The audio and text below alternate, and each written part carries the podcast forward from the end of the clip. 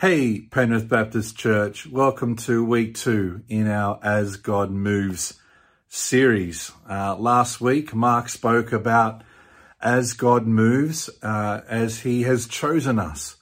It was God's initiative and it was God's um, plan to choose us. In fact, He chose us in Ephesians 1. It says, even before everything that we see around us has been created, there was something in God that chose us. He started it. And uh, it's a great thought that we didn't have to be good enough or, or try to measure up to uh, being chosen to be on God's team.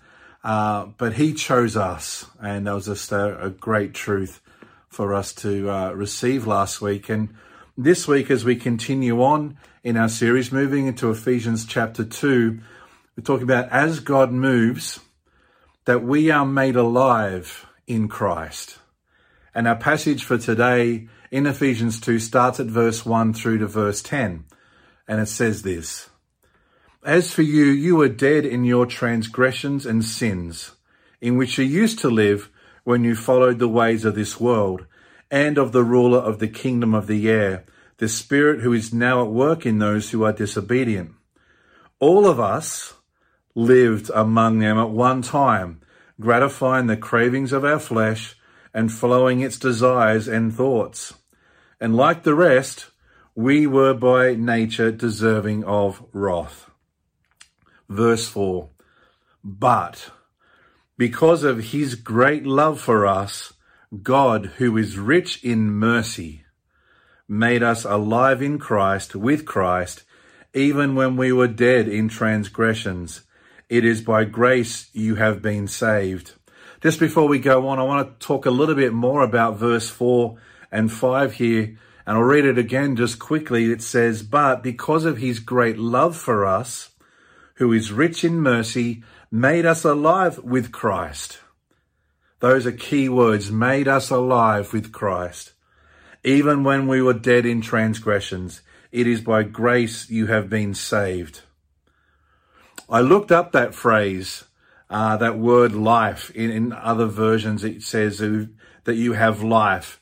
And uh, here in the NIV, it says to be made alive in Christ. And I wanted to understand a little bit more about this word that is used about being alive with Christ.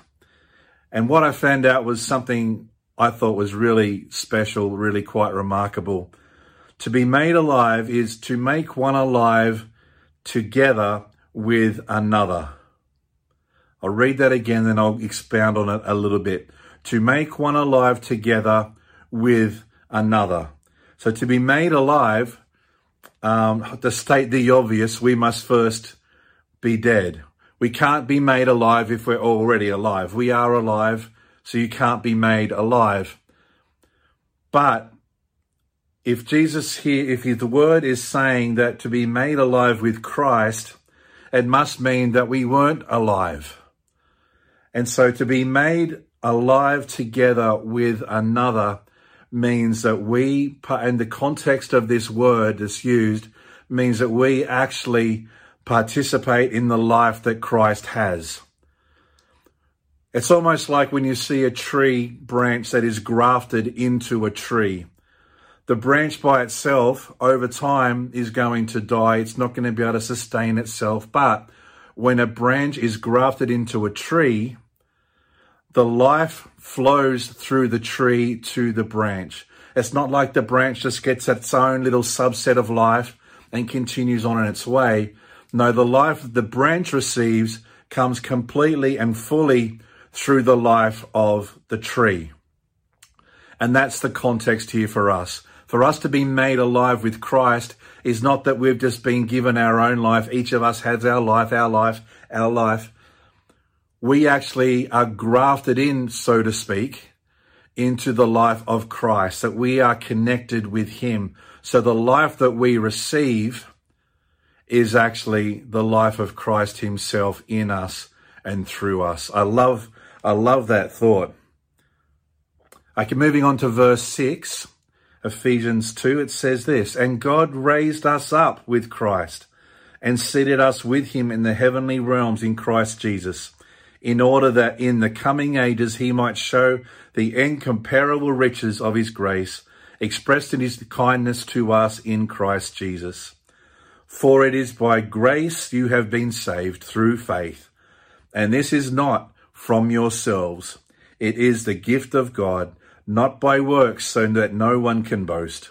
For we are God's handiwork, created in Christ Jesus to do good works, which God prepared in advance for us to do. So as we talk about as God moves today, I want to focus in on this response of ours to what he's done. How do we respond? How do we live out this life that we are now living because of Christ and in Christ? Because I think that there is a difference sometimes between the abundant life that Jesus has brought us into and the life that I'm experiencing. Jesus said in John 10:10, 10, 10, the enemy comes to steal, kill, and destroy. The thief comes to steal, kill, and destroy. But I have come that you may have life and life to the full. That's the life I want to live. And I want to know what does that look like when I'm living that out? How do I live that out? What is my response as God has moved, as Jesus moved, as he went to the cross, when he died on our behalf, when he initiated all of that, and we are now brought into this incredible life in Christ. What does that mean for us to be made alive in Christ? What is the fullness of, a, of this reality? And am I living it?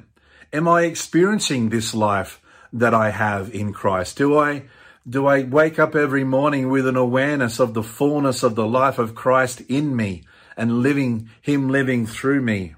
Or are we still finding that there is a, a bit of our old self dictating to the new creation that God has made us to be.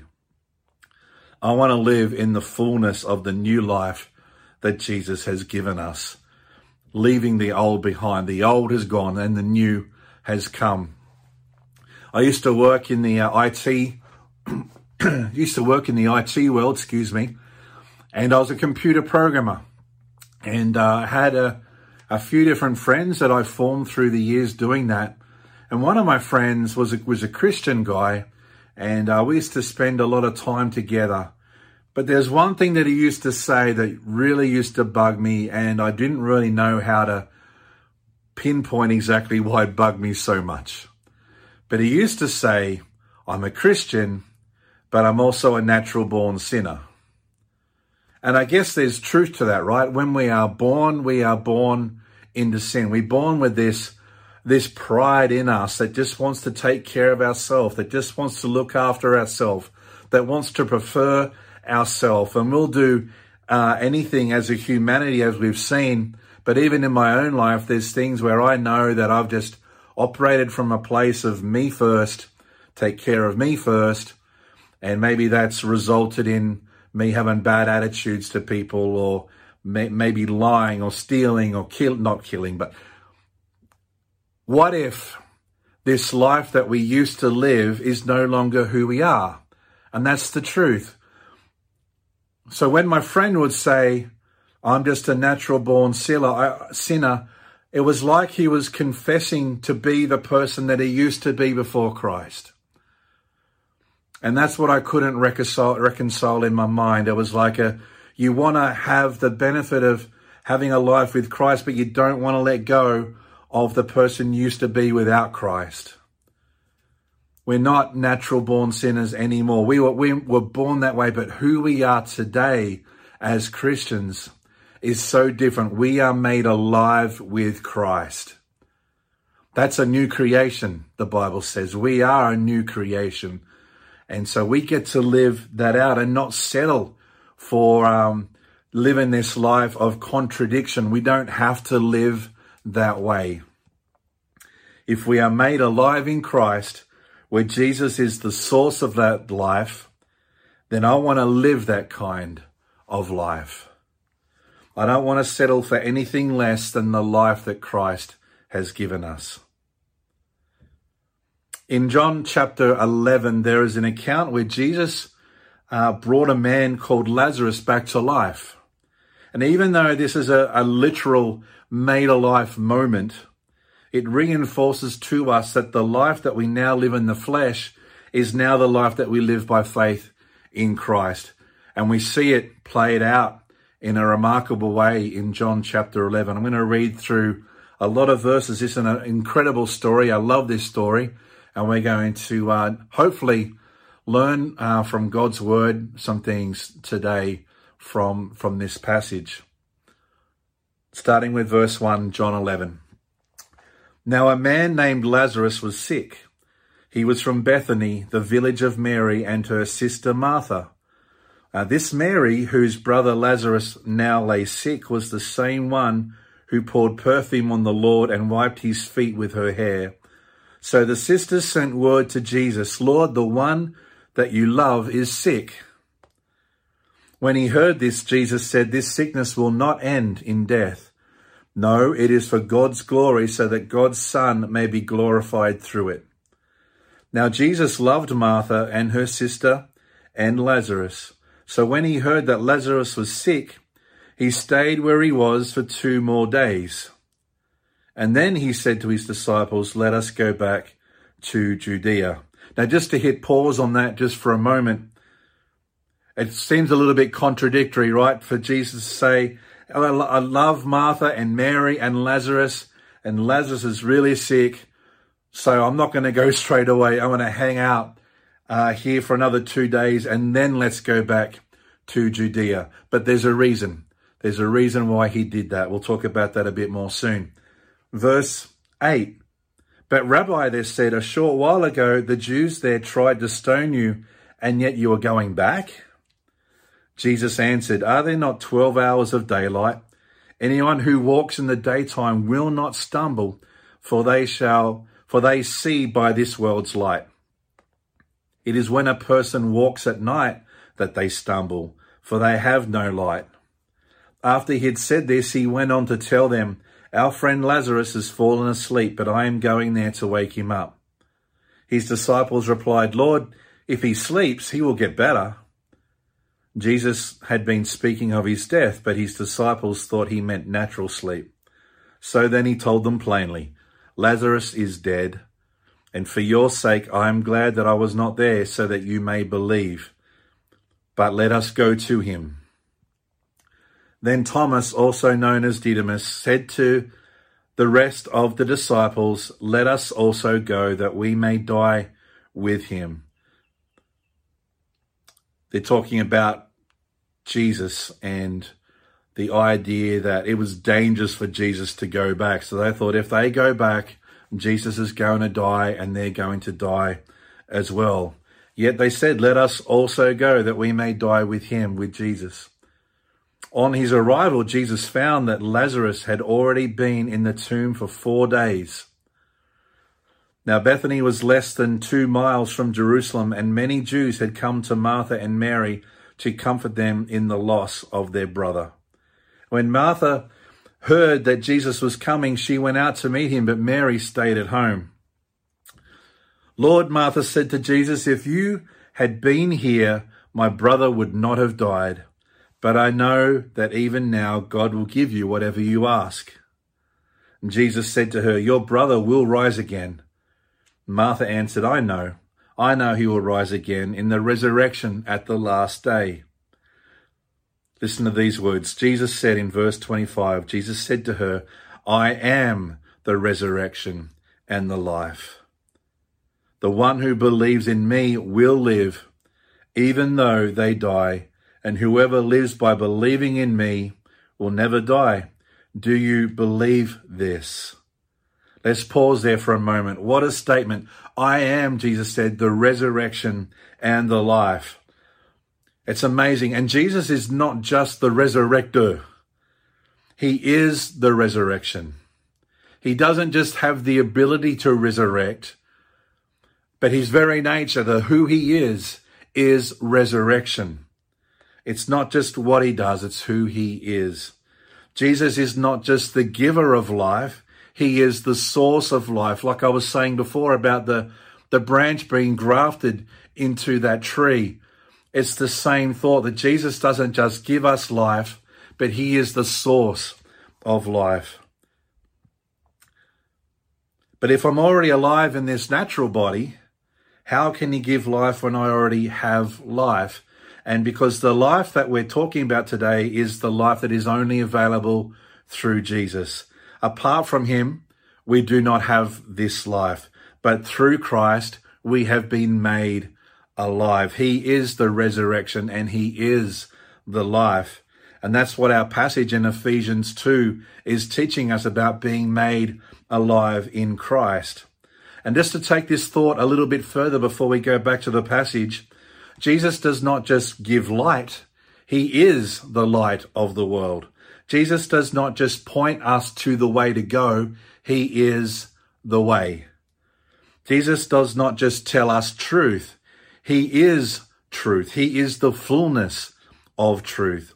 Jesus does not just provide what we need, he is what we need. Jesus does not just provide water for us to drink, but he is the living water so that we may never thirst again. He is not just our sustainer, but he is our very sustenance. It's amazing. Just to read that verse again, verse 25, Jesus said to her, I am the resurrection and the life. If you're waiting for a future day for the resurrection to happen, just know that the resurrection is here, the life is here, the truth is here, the way is here. Our provider is here. It's who he is. I am the resurrection and the life. The one who believes in me will live, even though they die, and whoever lives by believing in me will never die. Do you believe this? Jesus asked Martha, Martha, do you believe this? And I guess we could ask ourselves the same question today. Do we believe this? Is our faith inspired and founded on the truth that Jesus is the source of our Christian life? Do we, do we believe it?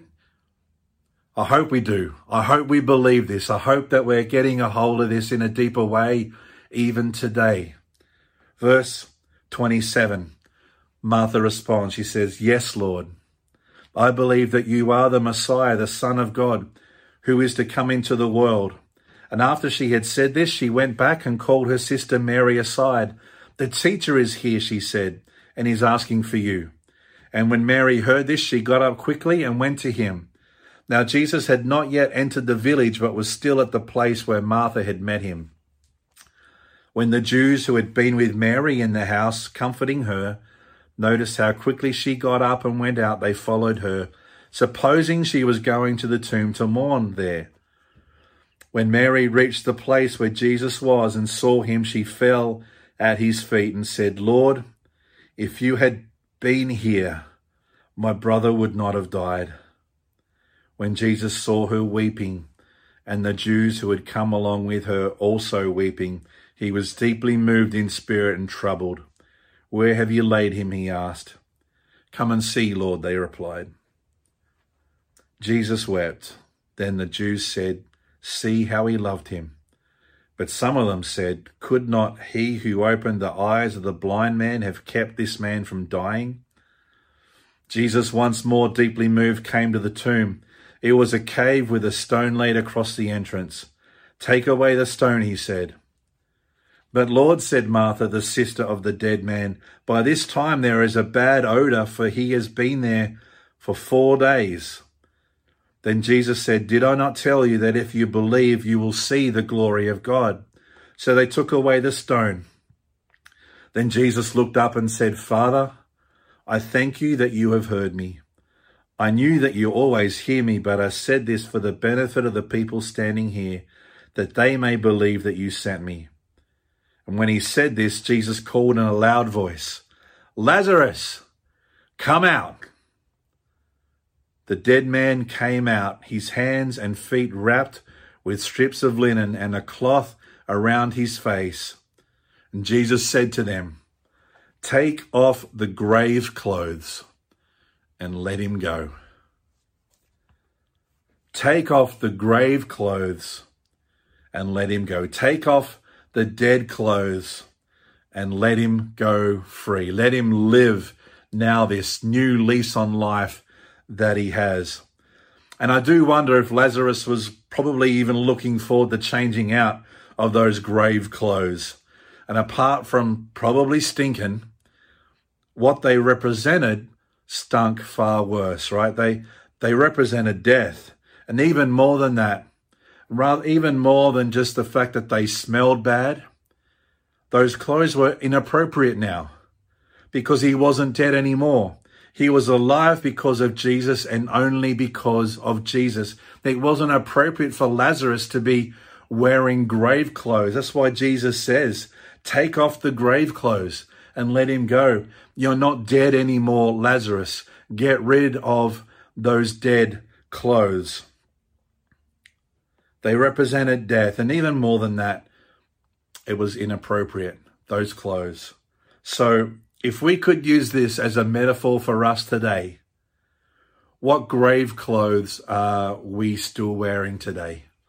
What grave clothes are you still wearing today?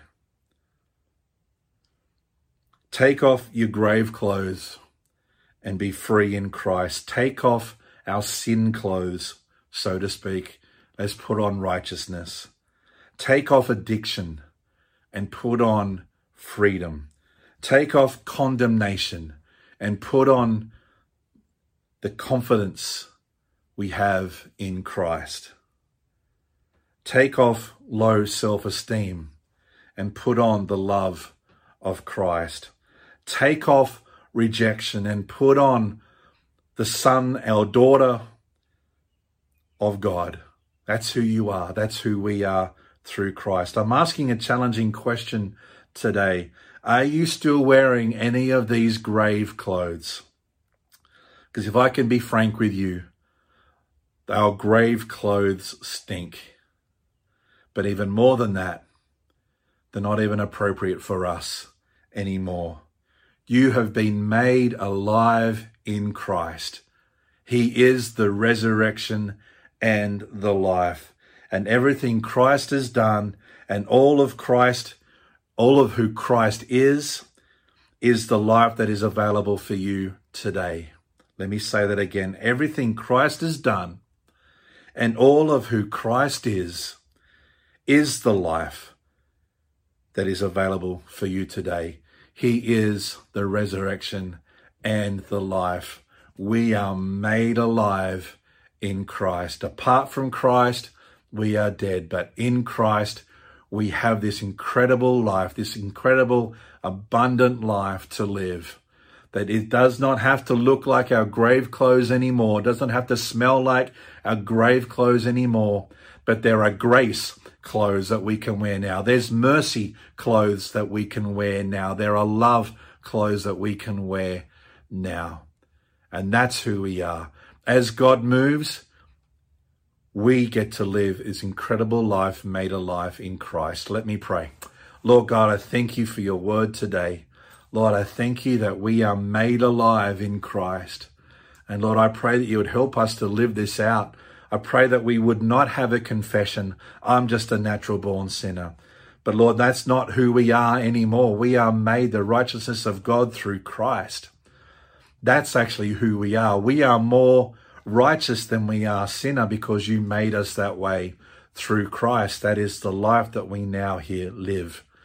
So Lord, help us to live it out.